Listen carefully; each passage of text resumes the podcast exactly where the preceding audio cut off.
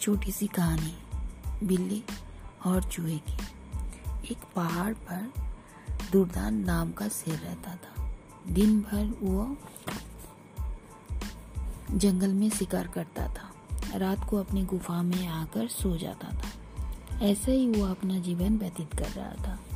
शेर जब भी उस गुफा में आकर सोता तो रात के समय कोई ना कोई चूहा उसके गर्दन के ये बाल को कुतर जाता था। जैसे ही सुबह उठकर शेर अपने कटे हुए बालों को देखता तो उसे बहुत क्रोध आता। उसे वो पता चल गया कि वो सब चूहे की शरारत है। किंतु उसे दुख इस बात की था कि वो चूहा को कभी देख ही नहीं पाता था। शेर चिंता में पड़ गया। वो सोचता रहा कि इस छोटे से शत्रु को किस प्रकार रास्ते से हटाया जाए। छोटे शत्रु को तो कोई छोटा जानवर ही मार सकता है। वही सोचता हुआ शेर एक दिन जंगल में जा रहा था कि उसे एक बिल्ली मिल गया। बिल्ली और शेर तो एक जाति के हो, होते हैं, माने जाते हैं। इसीलिए दोनों एक दूसरे के निकट आ गए शेर उसे मित्र बनाकर साथ ले आया। बिल्ली ने भी शेर पर विश्वास कर लिया, जबकि वो अच्छी तरह जानता था कि भूख लगने पर शेर हर जीव का शिकार करके खा जाता। शायद इसीलिए बिल्ली के मन में थोड़ी शंका भी उस समय आ गई। समय उस समय जब वो शेर ने उसे बड़े प्यार से अपने घर पर रखा, दोनों इकट्ठे रहने लगे। धीरे धीरे बिल्ली का डर भी समाप्त हो गया। अब शेर को वो सुख हो गया कि बिल्ली के डर से रात को कोई चूहा बिल के बाहर ही नहीं निकलता था।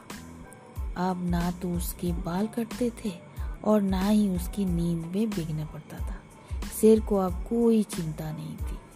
शेर बिल्ली के खूब सेवा किया करता था। बिल्ली के भाव से चूहा बिल में ही दुबका रहता था। चूहा वहीं पड़ा पड़ा आवाज़ें करता रहता था, मगर बिल से बाहर नहीं निकलता। एक दिन सन से जंगल में घूमने चला गया। बिल्ली अकेला ही गुफा में पड़ा था। भूख से व्याकुल चूहा उसी समय बिल से बाहर निकला और डरते डरते अपने लिए भोजन की खोज करने लगा।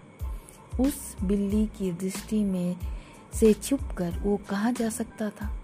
बिल्ली ने चूहों को देखते ही जोरदार छलांग लगाई और उसे दबोच लिया। चूहे बेचारा की अंतिम समय आ गया था। रात को शेर जब गुफा में वापस आया तो उसे चूहे की आवाज़ ही सुनाई नहीं दी। दूसरी रात भी वही हुआ। तीसरी रात भी गुफा में कोई भी आवाज़ सुनाई नहीं दी। शेर समझ गया कि अब इस गुफा में चूहा दूर भाग गया है, अथवा मर गया है, या उसे इस बिल्ली ने खा लिया। जब चूहा ना रहा तो शेर ने सोचा कि अब इस बिल्ली को भी क्या आवश्यकता है। बस उस दिन से शेर ने बिल्ली की ओर ध्यान देना छोड़ दिया। वो कभी उसे खाने को देता, कभी नहीं देता।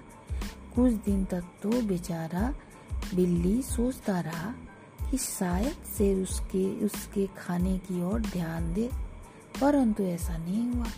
जिसका फल वो निकला कि बेचारा बिल्ली भूखा भूख से बेकोल रहने लगा।